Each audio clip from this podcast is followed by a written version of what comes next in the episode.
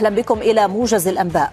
وصل رئيس مجلس السيادة بالسودان القائد العام للجيش عبد الفتاح البرهان إلى مدينة بورت سودان شرقي البلاد بعد زيارة امتدت يومين لمدينة عطبرة في الشمال وقال مصدر حكومي للجزيرة أن البرهان سيعقد اجتماعا مع مجلس الوزراء الذي اتخذ من بورت سودان مقرا له منذ اندلاع القتال في منتصف أبريل الماضي ولدى وصوله مطار بورت سودان التقى البرهان نائب رئيس مجلس السيادة ملك عجار الذي كان في استقباله برفقة أعضاء في المجلس.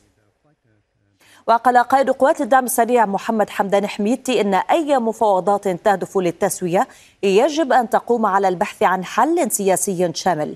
ودعا حميدتي إلى إدراج بنود في أي مفاوضات قادمة بينها اعتماد نظام حكم فيدرالي وحكومة مدنية تمثل كل أقاليم السودان. قبيل دقائق من انتهاء المهلة التي حددها المجلس العسكري لمغادرة السفير الفرنسي أراضي النيجر شهد محيط القاعدة العسكرية الفرنسية في نيامي عاصمة النيجر.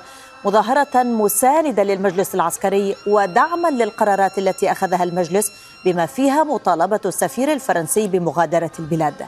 ورفع المتظاهرون أعلام النيجر وروسيا وشعارات تندد بمواقف فرنسا التي اتهموها بزعزعة الأمن في البلاد. قال السفير عبد الفتاح موسى مفوض الشؤون السياسية والسلم والأمن في مجموعة إكواس في نشرة سابقة على الجزيرة. قال إن المجموعة لم ترى أي خطوات ملموسة من المجلس العسكري في النيجر وأنها لن تنتظر إلى ما لا نهاية. أعلنت وزارة الدفاع الروسية أن أو أن القوات الروسية استهدفت مطارا في بلدة بنتشوكي بمقاطعة كييف وأصابت جميع الأهداف المحددة.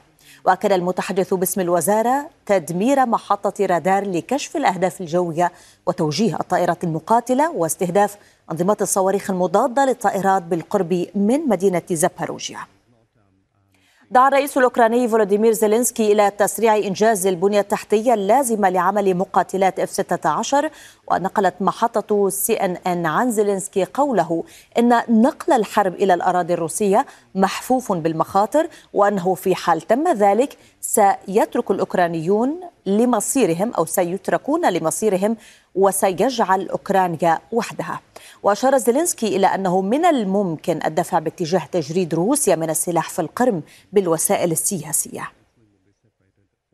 قالت وزارة الدفاع الروسية أن مقاتلة روسية من طراز سو 30 منعت طائرة استطلاع أمريكية من نوع ريبر من انتهاك المجال الجوي الروسي فوق مياه البحر الأسود.